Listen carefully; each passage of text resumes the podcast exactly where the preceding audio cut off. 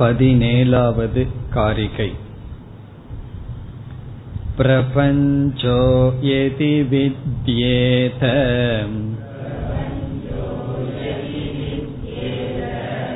निवर्तेत न संशयः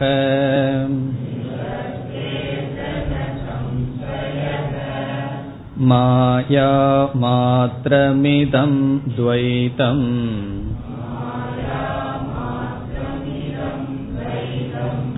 अद्वैतं परमार्थतः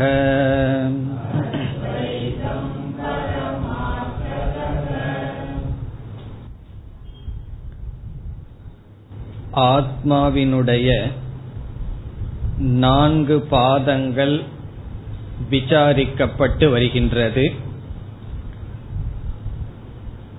ஒரு பாதத்திற்கும் இனி ஒரு பாதத்திற்கும் உள்ள ஒற்றுமை வேற்றுமை இங்கு பேசப்பட்டு வருகின்றது. இதில் காரிய காரணம் என்ற சொல் அறிமுகப்படுத்தப்பட்டது. காரியம் என்பது ஏற்றி வைக்கப்படுவது அத்தியாசம். காரணம் என்பது அஜானம் காரிய காரணம் இரண்டினாலும் விஸ்வனும் தைஜசனும் பந்தப்படுகின்றான். பிராஜ்யனோ காரணத்தினால் மட்டும் பந்தப்படுகின்றான் என்று சொல்லப்பட்டது. பிறகு இதே கருத்தை சொப்பன நித்ரா என்ற சொல்லில் ஆசிரியர் பேசினார்.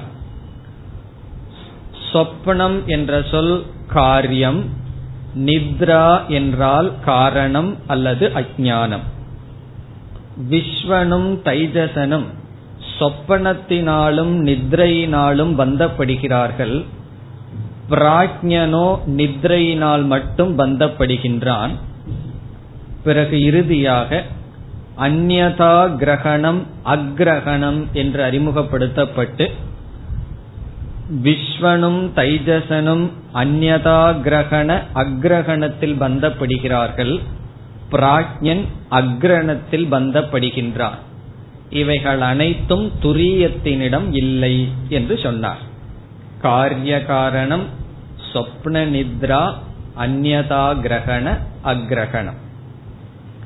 அதைத் தொடர்ந்து துரியத்தை அடைதல் என்பது நம்முடைய தவறை நீக்கிக் கொள்ளுதல் என்று ஆசிரியர் கூறி துரிய பிராப்தி எப்பொழுது நடைபெறும் என்ற இடத்தில் பதினாறாவது காரிகையில் எப்பொழுது மாயையிலிருந்து நாம் விழித்துக் கொள்கின்றோமோ அப்பொழுது அஜம் அனித்ரம் அஸ்வப்னம். அனித்ரம் என்றால் அஜானம் இல்லாத அஸ்வப்னம் என்றால் பிரபஞ்சம் அற்ற பிரபஞ்சோபசமம் என்று சொல்லப்பட்ட அத்வைதத்தை அடைகின்றான் என்று சொன்னார். நாம் பதினேழாவது காரிகையில் இருக்கின்றோம். இதில் பிரபஞ்ச மித்யாத்துவம் சாதிக்கப்படுகின்றது.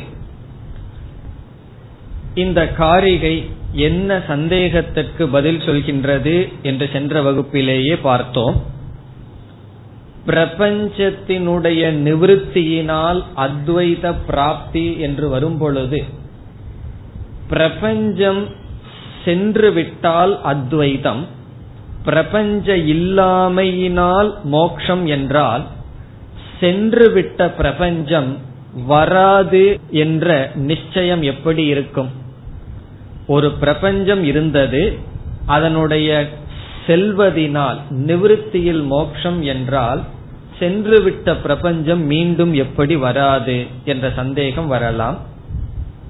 ஒரு கால் நாம் வராதபடி பிரபஞ்சத்தை நீக்கிவிட்டோம் என்று சொன்னால் அந்த பிரபஞ்சம் இருந்த காலத்தில் அத்வைதம் சித்தித்திருக்கவில்லை. ஆகவே பிரபஞ்சம் என்று ஒன்று அது சென்றாலும் சரி வந்தாலும் சரி அப்படி ஒன்று இருந்தால் அத்வைதம் சித்திக்காது என்ற இடத்தில் வரும்பொழுது இங்கு ஆசிரியர் சொல்றார் பிரபஞ்சம் என்பது ஒன்று கிடையாது. பிரபஞ்சம் மித்தியா. அது இருந்தால் தானே செல்வதற்கு என்று சொல்கின்றார். காரிகையை பார்த்தால் பிரபஞ்சக எதி வித்யேத. எதி ஒரு கால் பிரபஞ்சக வித்யேத.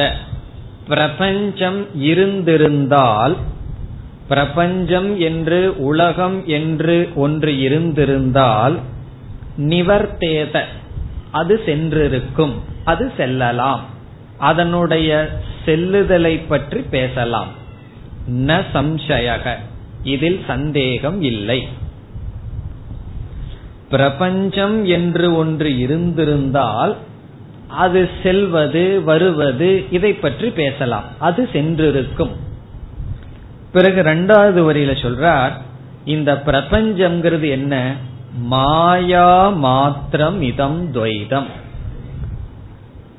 முதல் வரியில பிரபஞ்சம்னு சொன்ன கருத்தை இரண்டாவது வரியில் துவைதம் என்ற சொல்லில் குறிப்பிடுகிறார். துவைதம் இதம் துவைதம். இதம்னா நாம் அனுபவிக்கின்ற இந்த இருமை பிரபஞ்சம் மாயா மாத்திரம். இங்கு மாயா என்ற சொல்லுக்கு பொருள் மேஜிக் இந்திரஜாலம். நம்ம சாஸ்திரத்துல சொல்ற அனாதியான மாயையை இங்கு சொல்லவில்லை. சாஸ்திரத்துல மாயைக்கு ரெண்டு பொருள். ஒன்று பிரம்மனை சார்ந்து அனிர்வச்சனீயமாக அல்லது பிரபஞ்சத்துக்கு காரணமாக இருக்கின்ற மாயா தத்துவம். இனி ஒன்று இந்திரஜாலம் என்று நாம் சொல்வோம். இந்த மேஜிக் இந்திரஜாலம் சொல்லுவோம். அதையும் மாயை என்று சொல்லப்படுகின்றது. அது ஒரு விதமான கலை. அங்க கலையில என்ன இருக்குன்னு சொன்னா கண்ணுக்கு முன்னாடி நம்மிடம் இல்லாததை ஒருவன் காட்ட முடியும் என்றால் அதற்கு பெயர் இந்திரஜாலம் அல்லது மேஜிக் மாயா. அந்த பொருள் இருக்காது. நமக்கு இருப்பது போல் அவனால் காட்ட முடிந்தால் அது மாயை. அதை உதாரணமாக சொல்றார். இப்ப மாயா மாத்திரம் என்பது எக்ஸாம்பிள் இங்க உதாரணம். இது ஒரு மேஜிக் இல்லை ஆனால் இருப்பது போல் காட்டப்படுகின்றது. இதம் துவைதம். இந்த துவைதம் அல்லது பிரபஞ்சம். இப்ப இந்த இடத்தில் பிரபஞ்சத்தை காரியம் என்று நாம் அழைத்திருக்கின்றோம். காரணம் ஒரு கோணத்தில் ஈஸ்வரன் என்று சொல்லி இருக்கின்றோம் அல்லது பிரம்ம. பிரம்மத்தை காரணமாகவும் பிரபஞ்சத்தை காரியமாகவும் பல இடங்களில் நாம் பேசியிருக்கின்றோம்.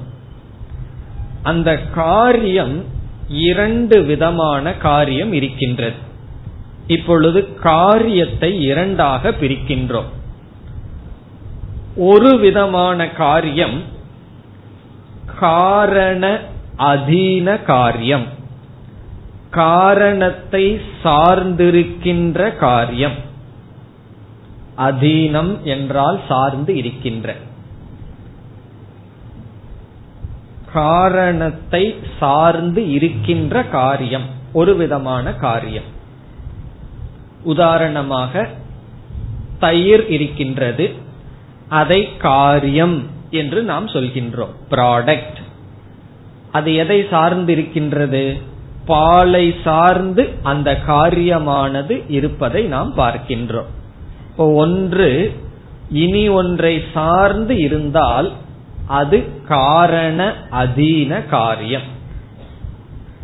பல மதவாதிகள் இந்த உலகமானது முதல் விதமான காரியம் என்று சொல்கிறார்கள்.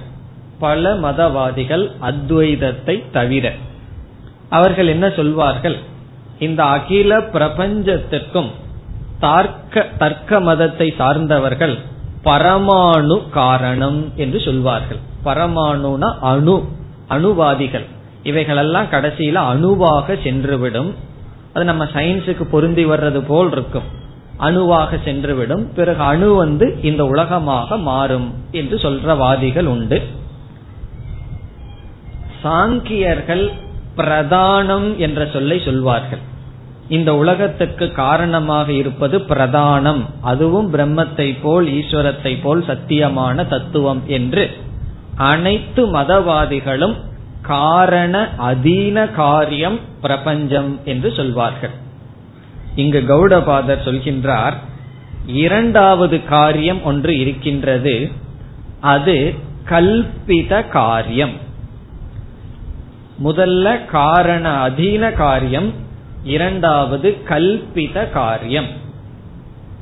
கல்பித காரியம் என்பதற்கு பிரசித்தமான உதாரணம் ரஜ்ஜு சர்பக கயிற்றின் மீது பாம்பானது காரியமாக இருக்கின்றது. கயிற்றிலிருந்து பாம்பு தோன்றி இருக்கின்றது.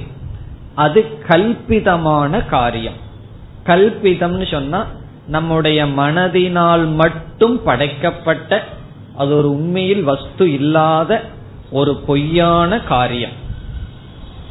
காரியம் என்றாலே பொய் தான் இது கல்பிக்கப்பட்ட காரியம். அதிஷ்டானத்திலிருந்து அத்தியஸ்தம் செய்யப்பட்ட காரியம். வேதாந்தத்தில் நாம் பிரம்மத்துக்கும் ஜெகத்துக்கும் உள்ள காரண காரிய சம்பந்தத்தை இங்கு சொன்ன இரண்டாவது சம்பந்தமாக சொல்கின்றோம். இது கல்பிதமான காரியம்.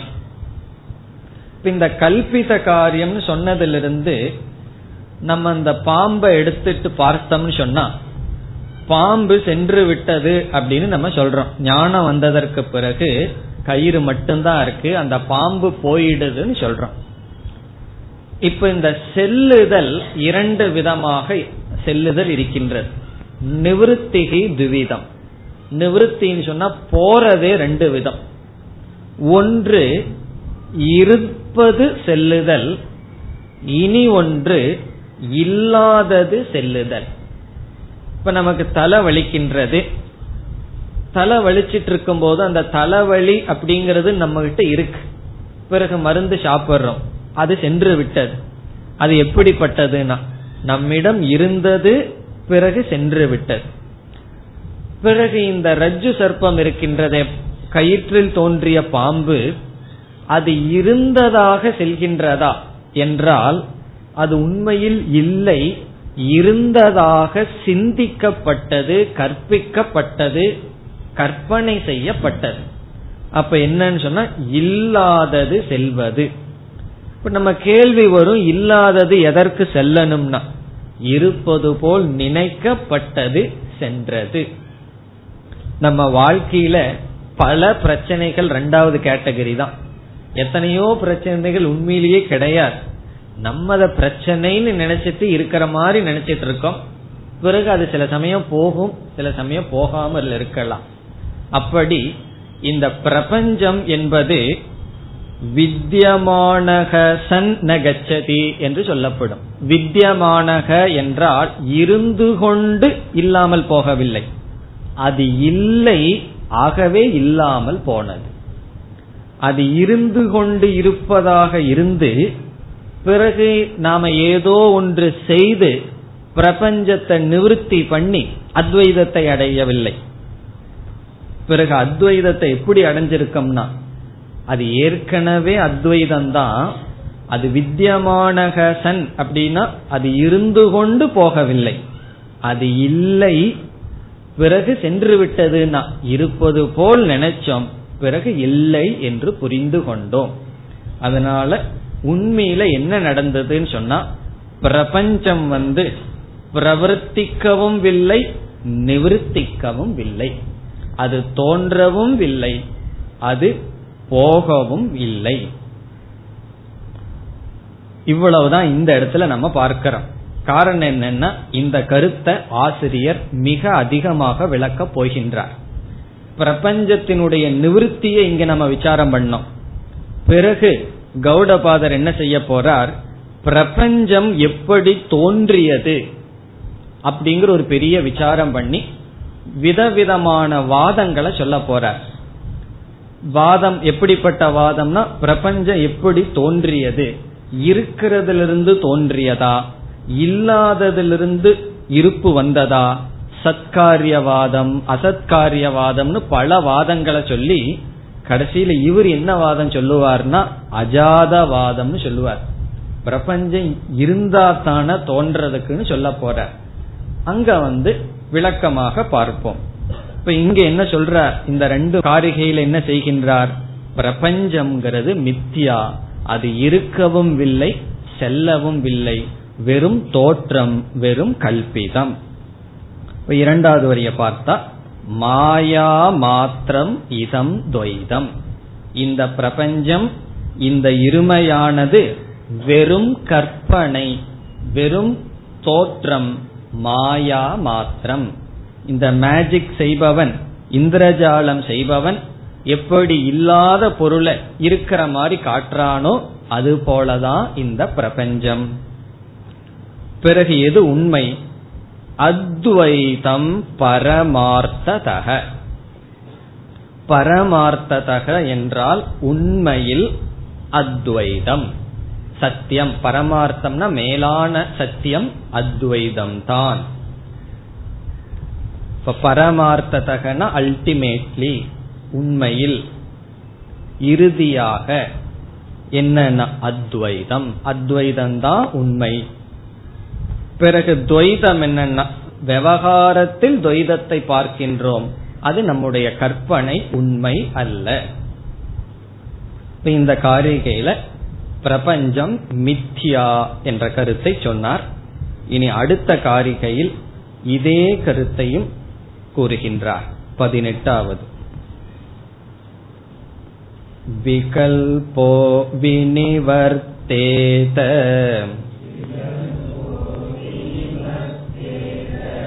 कल्पितो यति केनचित्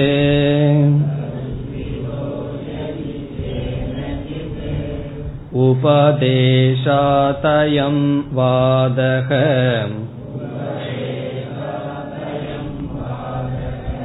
ज्ञाते द्वैतं न विद्यते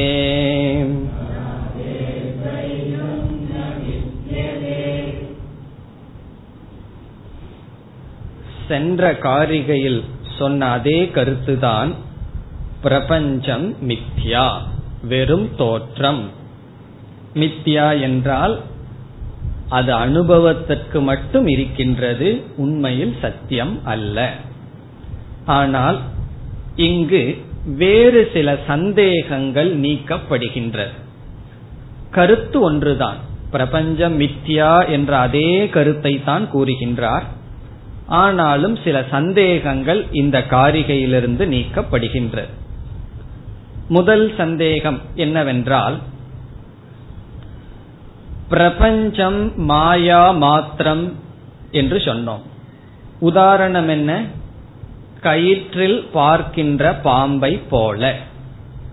பிரமவசாத் பிரமகன மிஸ்டேக் எரர் விபர்யாசகங்கிற வார்த்தையும் பயன்படுத்தினார். விபர்யாசகன எரர் மிஸ்டேக் தப்பாக புரிந்து கொள்ளுதல். அப்படி என்றால் பிரம்மத்தை தப்பா புரிஞ்சுட்டோம் அப்படின்னா என்னன்னா ஜெகத் அல்லது பிரபஞ்சம். தவறாக புரிந்து கொண்ட பிரம்மனே பிரபஞ்சமாக இருக்கின்றது. பிரம்மத்திடம் ஒரு தவறு செய்யும் பொழுது அதன் மீது ஜெகத்தானது தோன்றுகிறது. கயிற்றின் மீது ஒரு தவறு செய்யும் பொழுது பாம்பாக தோன்றுகிறது.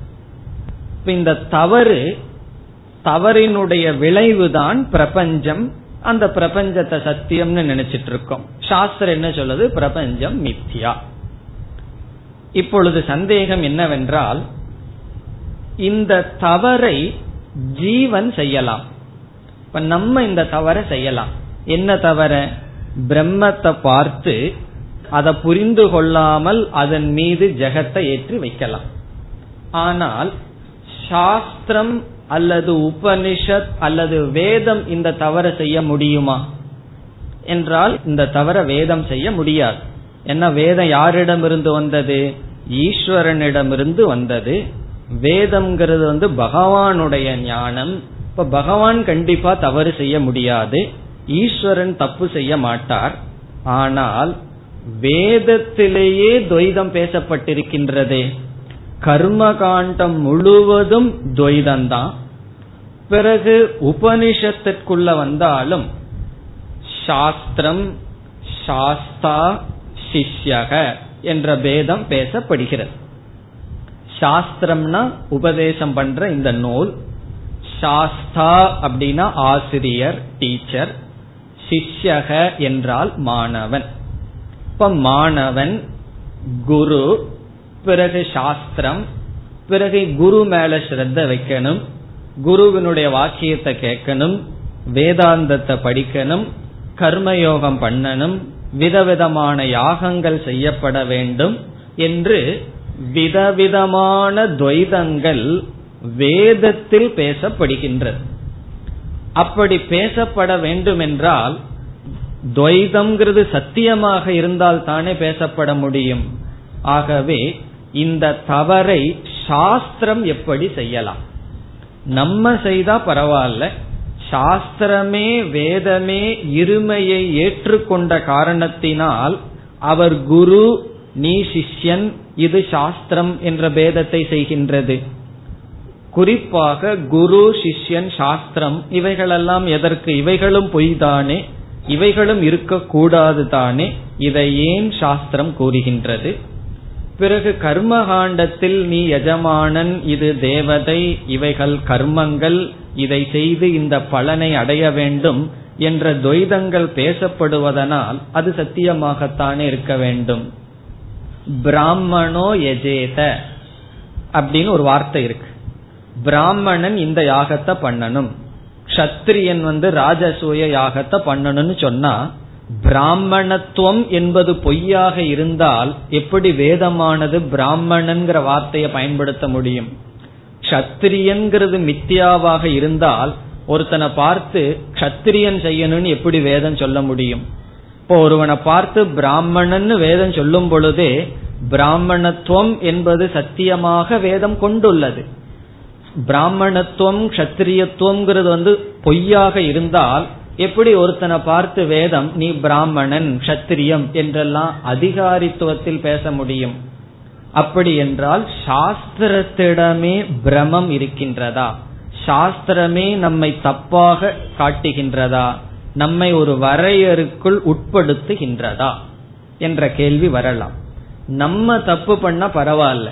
ஆனா சாஸ்திரமே நம்மை பார்த்து நான்கு வர்ணமாக பிரித்து நான்கு ஆசிரமமாக பிரித்து தர்மங்களை எல்லாம் போதித்து இத்தனை துவைதத்தையும் நம்மை வந்து இதெல்லாம் பொய்ன்னு சொல்லாம இத்தனையும் உண்மையாக்கி விட்டதே சாஸ்திரம்.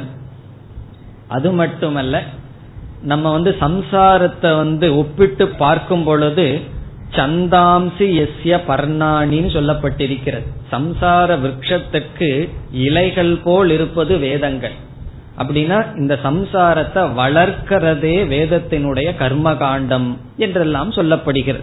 அதுவும் உண்மைதானே.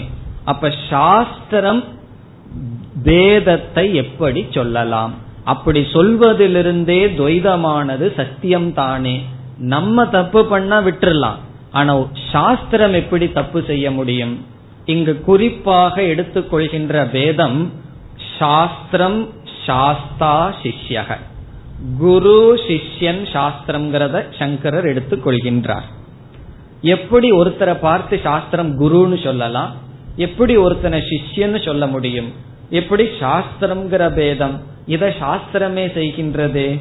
குரும் ஏவ அபிகச்சே நீ இந்த ஞானத்துக்கு குரு கிட்ட போகணும். இப்படிப்பட்ட சிஷ்யனாக இருந்து செல்ல வேண்டும் என்று குரு சிஷ்யன் சாஸ்திரம் என்ற பேதம் சாஸ்திரத்தில் அங்கீகரிக்கப்பட்ட காரணத்தினால் எப்படி அது மித்யாவாக இருக்க முடியும்?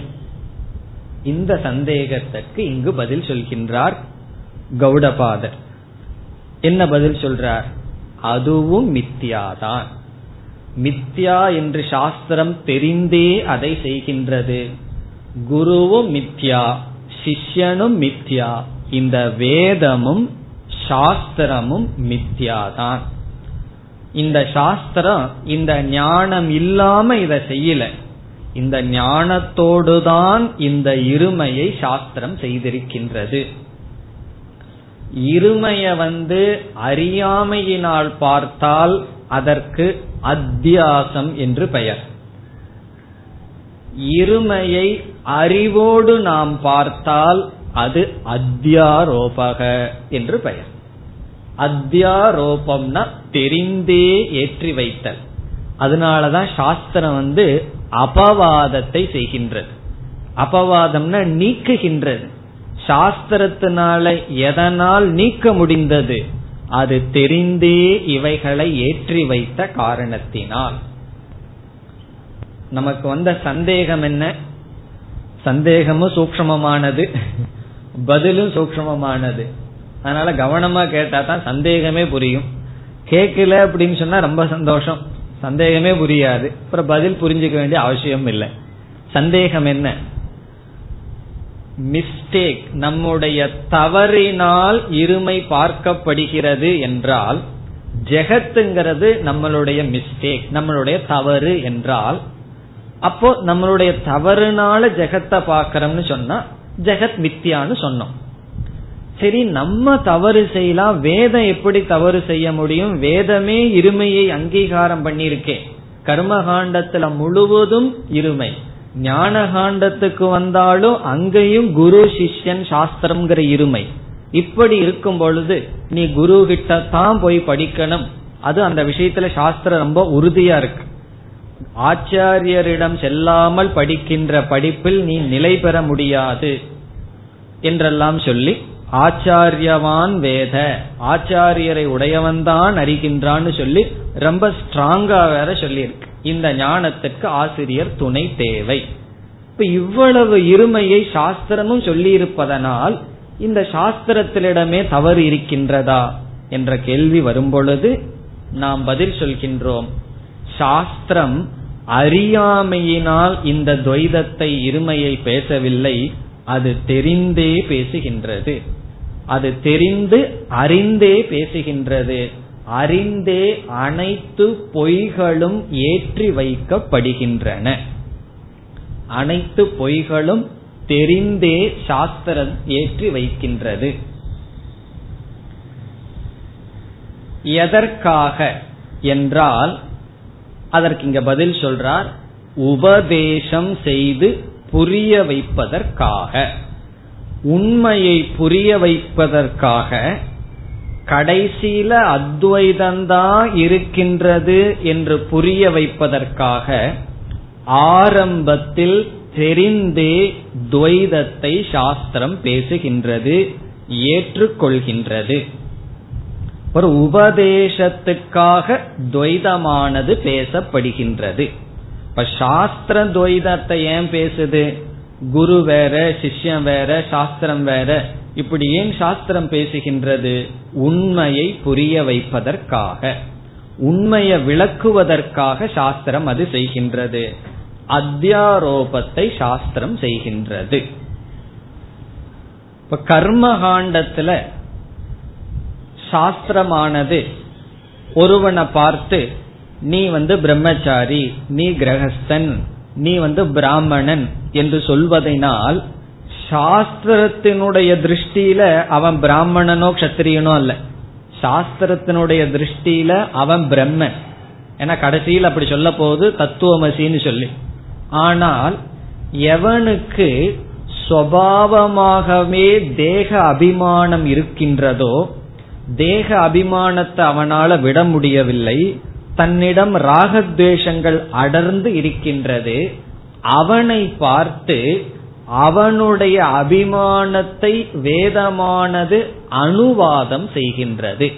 அனுவாதம்னு சொன்னா அவனுடைய அபிமானத்தை உண்மையாக அப்பொழுது டெம்பரரியா தாற்காலிகமாக ஏற்றுக்கொண்டு அவனுக்கு சாதனையை கொடுக்கின்ற இப்ப அவனுக்கு வந்து சாதனைய சாஸ்திரம் கர்மகாண்டத்துல உபதேசம் பண்ணும் பொழுது கர்மகாண்டத்தை பொறுத்த வரைக்கும் அல்லது வேதத்தை பொறுத்த வரைக்கும் அவன் வந்து சம்சாரியாக இருக்கின்றான். அல்லது அனாத்மாவில ஏதோன்னு அபிமானிச்சிட்டு இருக்கான். அதை எடுத்துக்கொண்டு உபதேசம் செய்கின்ற பிறகு தர்மத்தை எல்லாம் பின்பற்றி வந்தவுடன் எல்லா விதமான தர்மங்கள் எல்லாம் அவன் அனுஷ்டானம் செய்து வந்தவுடன் அவனுக்கு என்ன செய்யும்? தர்மத்தை எல்லாம் நீ விட்டுட்டு நிவர்த்திக்கு வா. குருவிடம் செல்ல வேண்டும். இந்த உலகத்தை விட்டுட்டு சாஸ்திரத்தை படிக்க வேண்டும் சொல்லி அங்கேயும் குரு சிஷ்யன்கிற பேதத்தை சாஸ்திரம் செய்கின்ற. அது மட்டுமல்ல ஸ்ரத்தை என்ற ஒன்றை முக்கியமாக சாஸ்திரம் பேசுகின்றது சிரவணத்துக்கே ஸ்ரத்தை என்று சொல்லப்படுகின்றது. எங்கு சொல்லப்பட்டது? ஸ்ரத்தா பக்தி தியான யோகாத் அவேகி என்று கைவல்யோபனிஷத்துல ஸ்ரத்தையினால் தெரிந்துகொள் என்று சொல்லப்பட்டது. சில பெரிய விஷயங்கள் நாம் புரிந்து கொள்ள வேண்டும்னா ஸ்ரத்தைங்கிறது மிக மிக முக்கியம். அந்த ஸ்ரத்தையும் சாஸ்திரம் கடைசியில நீக்குகின்றது. அதை இங்க சொல்ல போறார். உண்மையை தெரிஞ்சதற்கு பிறகு சொல்லப்படுகின்றது. இது எப்படின்னு சொன்னா ஒரு சிறு செடியானது வளர வேண்டும் என்றால் அதைய சுத்தி வேலி போடுவது போல. வேலி போட்டா அந்த செடியினுடைய வளர்ச்சி தடைப்படுதுன்னு சொன்னா அப்ப வேலி போட மாட்டேன்னு சொன்னா அதனுடைய விளைவு அந்த செடியே வளராது. காரணம் என்னன்னா வெளியிருந்து வருகின்ற தாக்குதலை சந்திக்கின்ற அளவுக்கு அந்த செடிக்கு பக்குவம் இல்லை அப்பொழுது தன்னை தனக்குள்ளேயே ஒரு கண்டிஷனிங் தனக்குள்ளேயே ஒரு வரையறை போட்டுக்கொள்வது அவசியம். அதை சாஸ்திரம் செய்கின்றது. இப்ப குரு ஒன்னு சிஷ்யன் ஒன்னு பிறகு சாஸ்திரம் தர்மம் ஸ்ரத்தை இவைகளை எல்லாம் செய்கின்ற. பிறகு என்ன ஆகும்னா அந்த மரம் வளர்ந்தவுடன் வெளியிலிருந்து எந்த பாதிப்பும் வராது என்ற நிலை வந்தவுடன் அந்த செடிய போட்ட செடிய வச்சு சுத்தி அந்த முள்ள போட்ட அந்த தோட்டக்காரர் என்ன செய்கின்றான்? அந்த முள்ளை நீக்கி விடுகின்றான். எதனால் பாதிப்பு வருமோ அந்த மாடு ஆடுகளுக்கு அந்த மரமே நிழலை தருகின்றது. அதே போலதான் நம்முடைய வாழ்க்கையும். நம்மைய பார்த்து சாஸ்திரம் வந்து நீ வந்து இந்த தர்மத்தை செய் நீ மனிதன் ஏற்றுக்கொள்ளாமல் நீ தான் பிரம்மன் ஆரம்பத்திலேயே விட்டுடுதுன்னு வச்சுக்கோமே. பிறகு நமக்குள் இருக்கின்ற ராகத்வேஷத்தினால் நம்ம மிருகத்தை விட கீழே வாழ ஆரம்பிச்சிடுவோம்.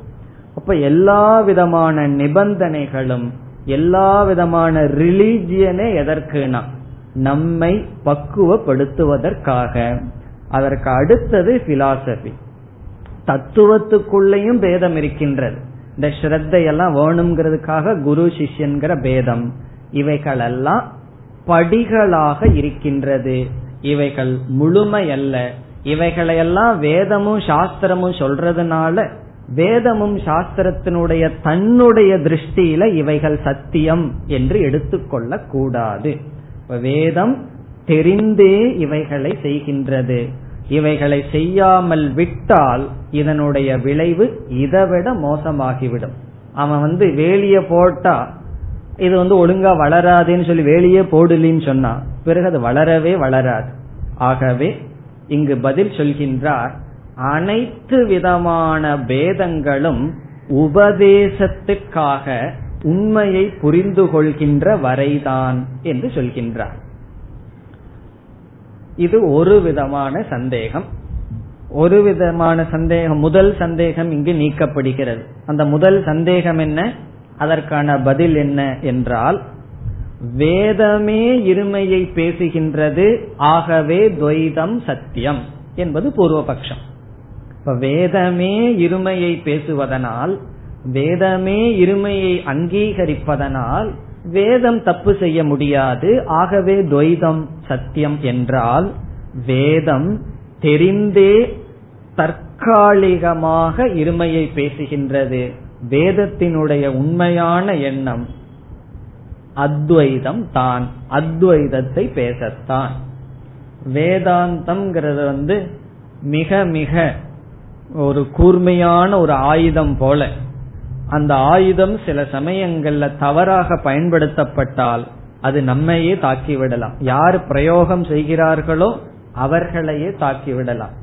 வேதாந்தத்துக்கு ஒரு சம்சாரத்தை நீக்கிற எஃபெக்ட் வேதாந்தம் கொடுக்கும்னு சொன்னா பெரிய சம்சாரியாக்கிற சைடு எஃபெக்டையும் வேதாந்தம் கொடுக்கலாம்.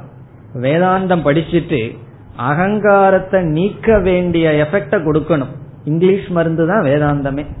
அலோபதி தான் வேதாந்தமே. அது என்ன செய்யணும்? பெரிய நோயை நீக்கணும். ஆனால் மாற்றி கொடுத்துட்டோம். வேற ஏதாவது அங்க ஒழுங்கா பத்தியம் எல்லாம் இல்லாம ஏதாவது பண்ணிட்டோம்னு சொன்னா அதனுடைய சைடு எஃபெக்ட் எஃபெக்ட விட கொஞ்சம் ரொம்ப சீரியஸா இருக்கும் இப்போ ஒரு மருந்து வந்து சைடு எஃபெக்ட கொடுக்கலன்னு வச்சுக்கோமே அந்த மருந்து எஃபெக்டிங் கூட கொடுக்காது. மருந்துன்னு சொன்னா அது சைடு எஃபெக்ட கொடுத்து தான் ஆகணும். அப்பதான் அது மருந்து. காரணம் என்னன்னு சொன்னா உடம்பு நல்லா இருந்தா அதை நம்ம சாப்பிட மாட்டோம். காரணம் என்ன? அது தேவையில்லாதது. இப்ப தேவையில்லாத ஏதோ ஒன்ன நீக்கிறது தானே மருந்து. அப்படி வேதாந்தம். அது சம்சாரத்தை நீக்க வர்றது சம்சாரத்தை திருடப்படுத்தலாம். வேதமும் அதேதான் தத்துவங்களும் அதேதான் பிலாசபியும் அதேதான் இது எப்பன்னா கவனம் இல்லாமல் அதை கையாளும் பொழுது. இங்க ஆசிரியர் சொல்றார் வேதம் மிக கவனமாக கையாளுகின்றது. துவைதத்தை தெரிந்தே ஏற்றுக்கொண்டு பிறகு என்ன செய்கின்றது? அத்வைதத்திற்கு வருகின்றது என்று சொல்கின்றார். இது ஒரு சந்தேகம். இனி இனி ஒரு சந்தேகமும் இருக்கு. அது அதிகமா விளக்கமா பார்க்க வேண்டாம். சுருக்கமா பார்த்தா இரண்டாவது சந்தேகம் என்ன நீங்கப்படுகிறதுன்னு சொன்னா பிரம்ம ஞானம் என்பது சாஸ்திரத்தினுடைய பலன். இப்ப நம்ம இதுவரைக்கும் விசாரம் பண்ணினது ஒரு கருத்தை வச்சுட்டு அடுத்த பாயிண்ட்டுக்கு வர்றோம். பிரம்ம ஞானம் என்பது காரியம் பலம். அந்த பலத்தை கொடுத்தது யார்? சாஸ்திரம் உபனிஷத். இப்போ உபனிஷத் குரு இந்த இருவரும் சேர்ந்து என்ன பலத்தை கொடுத்தார்கள்? ஞானம் என்ற பலன் கொடுக்கப்பட்டது. ஒரு பலன் நமக்கு வருகிறது என்றால் அந்த பலன் பலனை கொடுப்பது சத்தியமா இருக்க முடியுமா? மித்தியாவா இருக்க முடியுமா? பொய்யான ஒண்ணு நமக்கு எதுவும் பலனை கொடுத்துறாரு. இப்ப நம்ம உடம்பு வந்து ஒரு பதினஞ்சு நாள் நல்லா சாப்பிட்டு ஒரு பத்து கிலோ ஏறி இருக்குன்னு வச்சுக்குவோமே. இப்ப அந்த பத்து கிலோ வெயிட் வந்து ஜாகிரத அவஸ்தையில சாப்பிட்டதுனால வந்திருக்குமா? அல்லது பத்து நாள் கனவுல சாப்பிட்டுருக்கோம் ரொம்ப. அந்த கனவுல சாப்பிட்டதுனால பத்து கிலோ ஏறி இருப்போமா? கனவுல எவ்வளவு சாப்பிட்டாலும் கவலையே இல்லை. ரொம்ப சாப்பிடணும்னு ஆசை இருந்தா கொஞ்சம் கனவுல சாப்பிட்டு நினைவுல சாப்பிடாம இருந்தா உடம்புக்கு சேஃப் கனவுல சாப்பிட்டது நினைவில் இருக்கிற உடம்புக்கு வெயிட்ட கொடுக்காது. காரணம் என்னன்னா அது மித்தியா அது பொய். அப்ப நிஜமான ஒண்ணுதான் ஒரு பலனை கொடுக்கும்.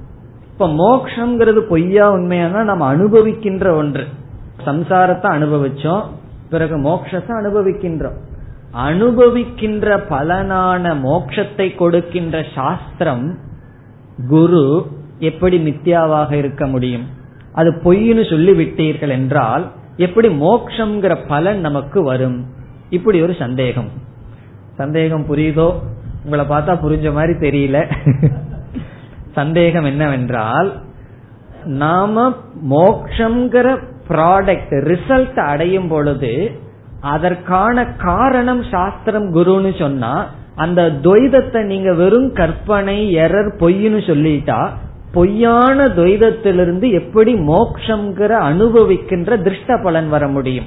அப்போ இந்த உலகத்தையும் குருவையும் சாஸ்திரத்தையும் வேதத்தையும் சத்தியம்னு எடுத்துக்கொண்டால்தான். அது சத்தியமா இருந்தா தான் அது ஏதாவது ஒரு சத்தியமான பலனை கொடுக்க முடியும். இந்த சந்தேகம் வரும் பொழுது நம்ம பதில் சொல்றோம் சில சமயங்கள்ல பொய்யான ஒன்னும் மெய்யான ஒன்றை கொடுக்கலாம். எப்படின்னா உதாரணம் சொன்னா புரிஞ்சிடும் இப்ப நம்ம முகத்துல என்னமோ ஒட்டி இருக்கு கண்ணாடிய வச்சு பாக்கிறோம் இப்ப முகத்துல என்ன இருக்குதுங்கிறது சத்தியமானது. இப்ப முகத்துல ஏதோ ஒரு ஒன்று வந்து படிந்திருக்கின்றது. அந்த கண்ணாடியில் இருக்கிற தெரிகிற முகம் என்னன்னா அது பொய். இப்ப இந்த பொய்யான ஒன்று கண்ணாடியினுடைய பிரதிபிம்பம் உண்மையான ஒன்று என்னுடைய ஞானத்தை கொடுத்துடுதே. ஆகவே கண்ணாடியினுடைய பிரதிபிம்பம் சத்தியமாக இருந்தால்தான் முகத்துல என்ன இருக்கின்றதுங்கிற சத்தியமான ஞான வரணுங்கிற அவசியம் இல்லை அல்லது இனி ஒரு உதாரணம் சொல்வார்கள். தூங்கிக் கொண்டிருக்கின்றோம் கனவு வருகின்றது அந்த கனவுல திடீர்னு புலி வந்து வந்துருது. பயந்துட்டு நம்ம எந்திரிச்சிடறோம். இந்த கனவுல வந்த புலியானது நம்மை நினைவுக்கு கொண்டு வந்து விட்டது. அதுக்கப்புறம் கூட கொஞ்சம் பயம் இருக்கும். திரும்பி பார்ப்போம் புலி எங்காவது இருக்கான்னு. அப்புறம் பார்த்தா யாரும் இருக்க மாட்டார்கள்? அப்பொழுது என்ன தெரிகிறதுனா ஒரு பயம் மனசுல வருது. அந்த பயம் நினைவுலையும் கொஞ்ச நேரம் இருக்கு. படபடன்னு அதுக்கப்புறம் ஒரு அஞ்சு நிமிஷம் அடிச்சிட்டு இருக்கேன். அப்ப உண்மையான புலி வந்து பயத்தை கொடுத்துதான் ஜாகிரத அவஸ்தையில் இருக்கிற பயத்தை கொடுத்துதான் இல்ல பொய்யான அவஸ்தையினுடைய ரிசல்ட் இங்க வந்ததான்னு சொன்னா இந்த ஜாகிரத அவஸ்தைக்கு வந்ததும் அதில் இருக்கிற பயம் அதை சத்தியம்னு எடுத்துட்டோம்னா பொய்யான சொப்பனம் எப்படி?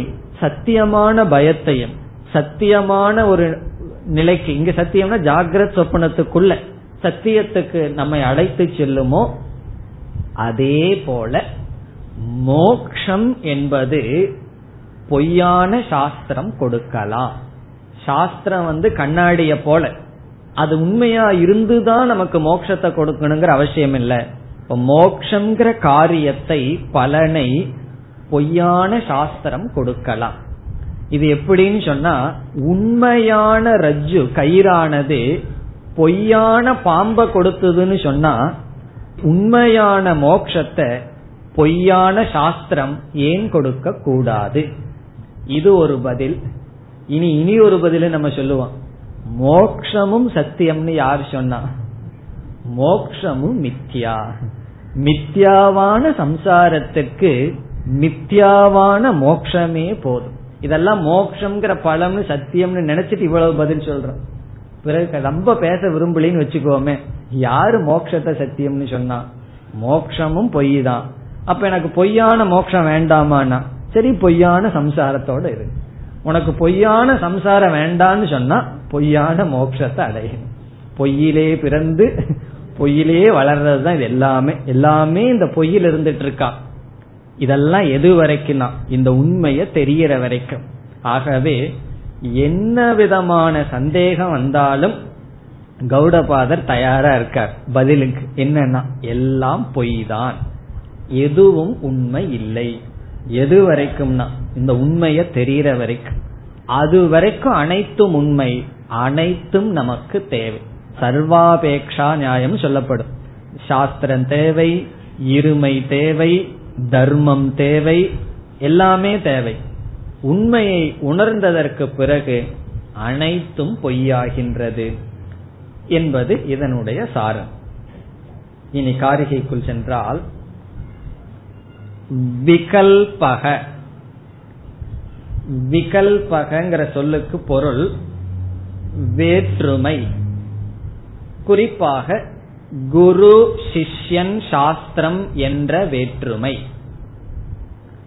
விகல்பகன்னு சொன்னா சாஸ்திரமே நம்ம டிவைடு பண்ணுது நம்ம பிரிக்கின்றது. துவைதத்தை திருடப்படுத்துகின்றது துவைதத்தை அங்கீகரிக்கின்றது. ஏற்கனவே நான் நீ அவன் அது அவள் இப்படிப்பட்ட பேதம் இருக்கு. சாஸ்திரத்துக்குள்ள போனா சாஸ்திரம் வந்து அதையெல்லாம் உறுதிப்படுத்துது. ஆமா நீ சம்சாரி குரு கிட்ட போகணும் இந்த சாஸ்திரத்தை படிக்கணும். இப்படியெல்லாம் நம்முடைய இருமைகளை உறுதிப்படுத்துகின்றது சாஸ்திரம். அதத்தான் இங்க விகல்பம் அப்படின்னு சொல்றார். இப்ப இந்த இடத்துல கர்ம காண்டத்தில் இருக்கிற விகல்பத்தையும் எடுத்துக்கலாம். அதுவும் ஆரம்பத்துல சொல்லப்படும். ஆனா இந்த இடத்துல ஞான காண்டத்துல வர்ற வேற்றுமை எடுத்துக்கொள்ளப்படுகின்றது கர்ம காண்டத்திலையும் விதவிதமா நம்ம வந்து நிபந்தனைக்கு உள்ளாக்குகிறார்கள்.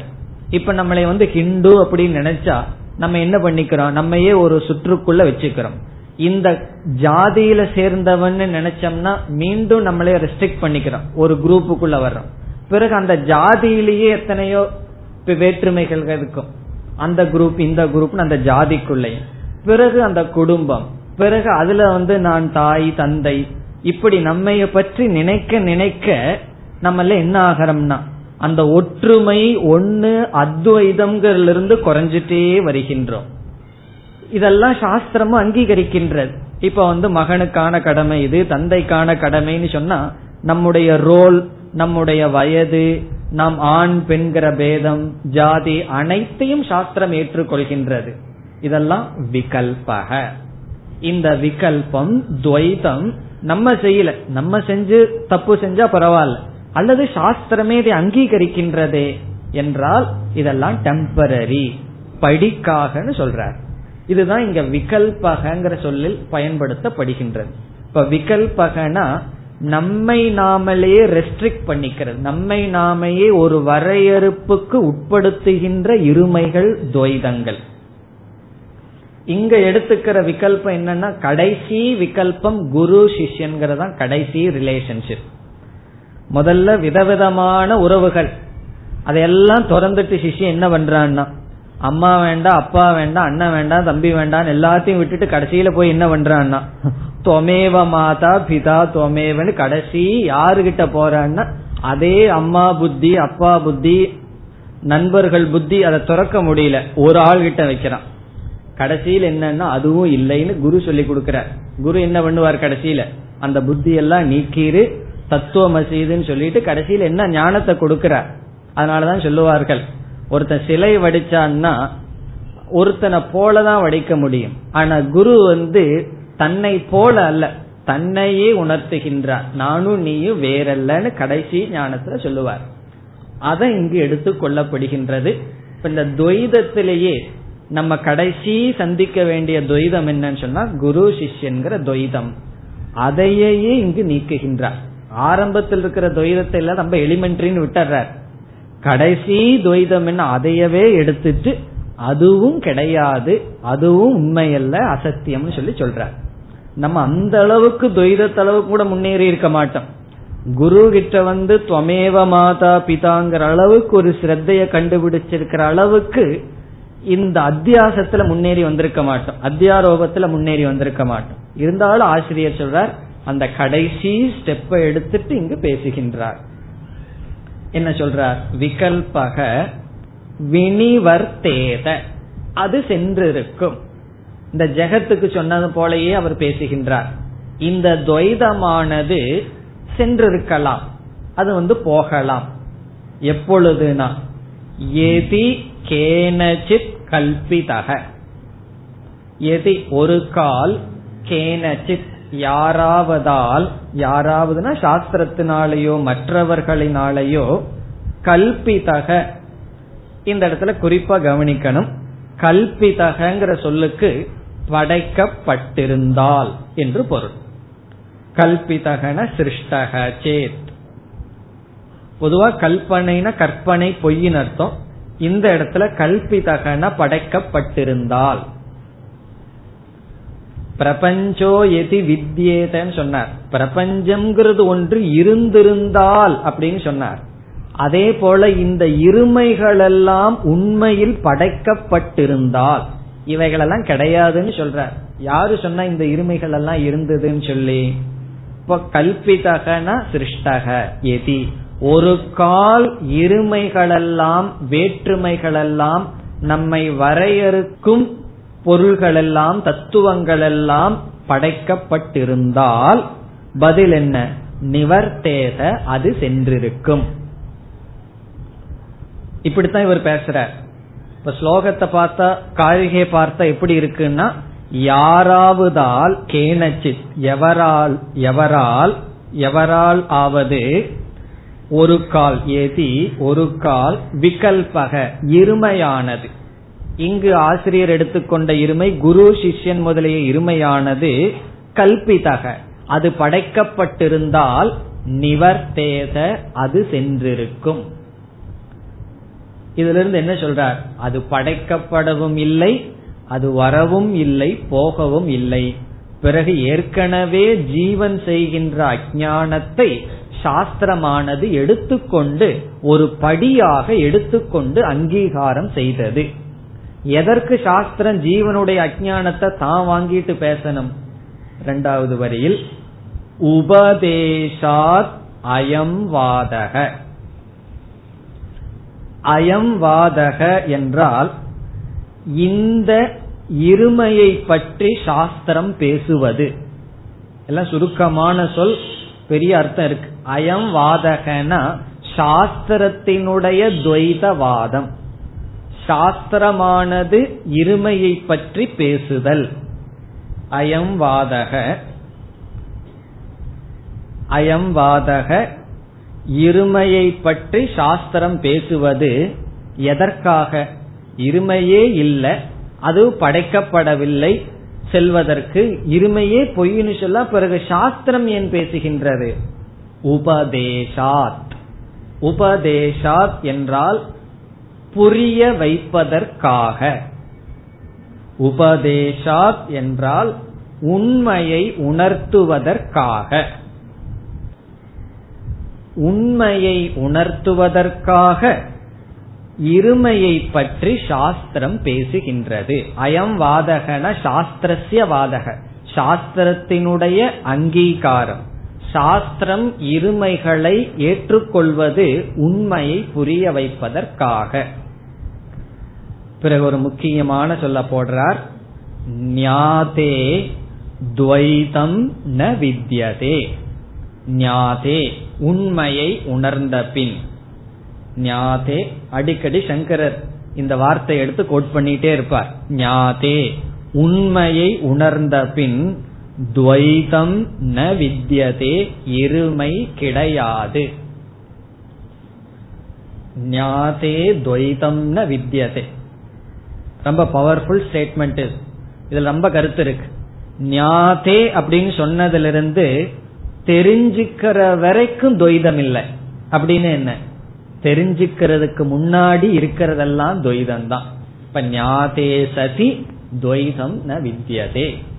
இப்ப ஞாதே அப்படின்னா தத்துவத்தை அறிந்த பின். ஞாத்தேன எதை தெரிந்த? ஆத்மாவை பிரம்மத்தை அறிந்த பின் துவைதம் ந வித்தியதே அவனை வரையறுப்பதற்கு எதுவும் கிடையாது. அவனை தவிர ஒன்றும் கிடையாது.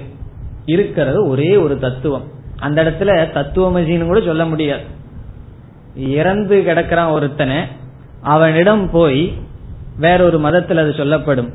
இறந்து கிடக்கின்ற ஒருவனிடம் சும்மா இரு என்ற சொல்லும் பயனற்றதே அப்படின்னு ஒரு மகாத்மா சொல்றார். இறந்து கிடக்கின்றவனிடம் சென்று சும்மாருன்னு உபதேசம் பண்றோம்னு வச்சுக்கோமே. எல்லாத்தையும் சும்மாரு சும்மாருன்னு சொல்லிட்டு அதே விபரீத பாவனையில ஒருத்தன் செத்து கிடக்கிறான். அவங்கிட்ட போய் சும்மாருன்னு சொல்லும் பயனற்றதே. அப்படி உண்மையை உணர்ந்ததற்கு பிறகு அனைத்தும் பயனற்றது. சாஸ்திரமும் பயனற்றது. வேதமே சொல்லும் வேதாகா அவேதா பவந்தி. வேதங்கள் அவேதமாகின்றன. வேதங்கள் வேதம் இல்லை. மாதா அமாதா பவதி பிதா அபிதா பவதி பிறகு ஸ்தேனக அஸ்தேனக பவதி. திருடன் திருடன் இல்ல அம்மா அம்மா இல்ல அப்பா அப்பா இல்லைன்னா எப்போனா உண்மையை உணர்ந்த பிறகு. அது வரைக்கும் அப்பா அம்மா எல்லாம் இருக்கின்றது. இப்ப உண்மையை உணர்ந்ததற்கு பிறகு எதுவும் கிடையாது. பிறகு அதற்கு முன்னாடி என்ன இருக்குன்னா எல்லாம் இருக்கின்றது. பிறகு சாஸ்திரம் என்ன பண்ணுதுன்னா சாஸ்திரத்துக்கு உண்மை தெரியுது. ஆனால் இந்த உண்மையை அவன் உணர்ற வரைக்கும் இருமையை சாஸ்திரம் பாதுகாக்கின்றது. இருமையை தெரிஞ்சே பேசுகின்றது. அதனால வந்து அதனாலதான் என்ன சொல்வார்கள்? ஒருத்தன் ஏதோ ஒரு ஆசிரமத்தில் இருக்கணும்னு சொல்லுவார்கள் ஒன்னா பிரம்மச்சாரியா இருக்கணும். இல்ல கிரகஸ்தனா இருக்கணும். இல்ல ரிட்டையர்டா இருக்கணும். இல்ல சன்னியாசியா இருக்கணும். ஒருத்தன் எதுலயுமே இல்லைன்னு வச்சுக்கோமே அவனுடைய வாழ்க்கை எப்படி இருக்கும்? அவன் வந்து கல்யாணமும் பண்ணிக்கல. அதே சமயத்துல அவன் வந்து சன்னியாசியா அந்த ஆசிரமத்துக்கும் வரல. ரிட்டையர்டும் கிடையாது. ஏதோ தெருவில் சும்மா சுத்திட்டு இருந்தான்னு வச்சா அவன் தன்னை என்னன்னு நினைச்சுக்குவான். அவன் தன்னை வந்து எதனோடையும் அபிமானம் வைக்க முடியலன்னு சொன்னா அவனுடைய வாழ்க்கையினுடைய லட்சியம் என்னவா இருக்க முடியும்? அவனுடைய கடமைன்னு அவனுக்கு எதை நினைக்க தோணும்? இதெல்லாம் கடைசியான சன்னியாசிக்கான நிலை. சந்நியாசத்துல வந்து ஞானத்தை அடைஞ்சிட்டா அவன் தன்னை எதையோடையும் அபிமானம் வச்சுக்க மாட்டான் ஐடென்டிபிகேஷன் இருக்கார் அந்த கடைசி நிலை. அது ஆரம்பத்துல ஒருத்தனுக்கு இருந்ததுன்னு வச்சுக்கோமே. அவங்கிட்ட போய் நீ பிரம்மச்சாரி இல்ல கிரகஸ்தம் கிடையாது நீ வந்து ஒண்ணு இல்லாதவன் சொன்னா அப்ப அவனோட நிலை என்ன இருக்கும்? அவனை தன்னை பக்குவப்படுத்திக்கிறதுக்கு ஏதாவது ஒரு சாதனையை செய்யணும்னு அவனுக்கு அபிமானம் இருக்கணும். ஏதோ உள்ள அபிமானம் இருக்கணும். அந்த அபிமானம் இருந்தா தான் அவன் கடைசியில எல்லா அபிமானத்தையும் விட முடியும். அதனால சாஸ்திரம்ங்கிறது வந்து மாதாவை போல் அனைத்தும் தெரிந்து எதை எப்ப கொடுக்கணுமோ அதை கொடுக்கின்றது. இத புரிந்து கொள்ளவில்லை அப்படிங்கும் பொழுதுதான் நம்ம வேதத்தை எல்லாம் நீக்குவோம். இது நம்ம வந்து என்ன பண்ணது? ஒரு வரையறைக்கு உட்படுத்துகின்றது என்றெல்லாம் நினைப்போம். ஆனால் அப்படி கிடையாது. வேதம் வந்து ஜாதியை பத்தி பேசுது. இப்படி எல்லாம் பலவிதமான தவறுகள் வருவதற்கு காரணம் சாஸ்திரத்தினுடைய முழு விஷன் சாஸ்திரத்தை நாம் முழுமையாக பார்க்காத காரணத்தினால். முழு வாழ்க்கையை நம்ம பார்த்து வேதத்தை பார்க்கும் பொழுது வேதத்தை புரிந்து கொண்டவர்கள் குறைவு. அதை புரியாத பொழுதுதான் குழப்பங்கள். இந்த இடத்துல தெளிவா சொல்கின்றார். வேதம் தெரிந்தே அனைத்து துவைதத்தையும் பேசுகின்றது. உபதேசா உபதேசத்திற்காக. பிறகு ஞாதே. அத்வைத தத்துவத்தை உணர்ந்த பின் துவைதம் ந வித்தியதே. எந்த இருமையும் கிடையாது. எந்த இருமையும் ஞானத்தை அடைந்த பிறகு கிடையாது என்று முடிக்கின்றார். இதோடு ஏழாவது மந்திரத்திற்கான விளக்கம் முடிவடைகின்ற முதல் ஆறு மந்திரம் பார்த்தோம் மாண்டூக்கிய உபனிஷத்துல. அதை ஞாபகம் வச்சுக்கணும். இப்ப நம்ம மாண்டூக்கிய உபனிஷத்துல இருக்கோம். காரிகை காரிகைன்னு சொல்லி அதை மறந்துடக்கூடாது. பிறகு ஏழாவது மந்திரத்தை பார்த்தோம். அதுல கௌடபாதர் வந்து முக்கியமாக அத்வைதம்ங்கிற கருத்தை விளக்கினார் இந்த கடைசி காரிகைகளில். பிறகு ஆரம்பத்தில் துக்கமில்லாத தத்துவம் துரியம்னு சொல்லி விளக்கினார்.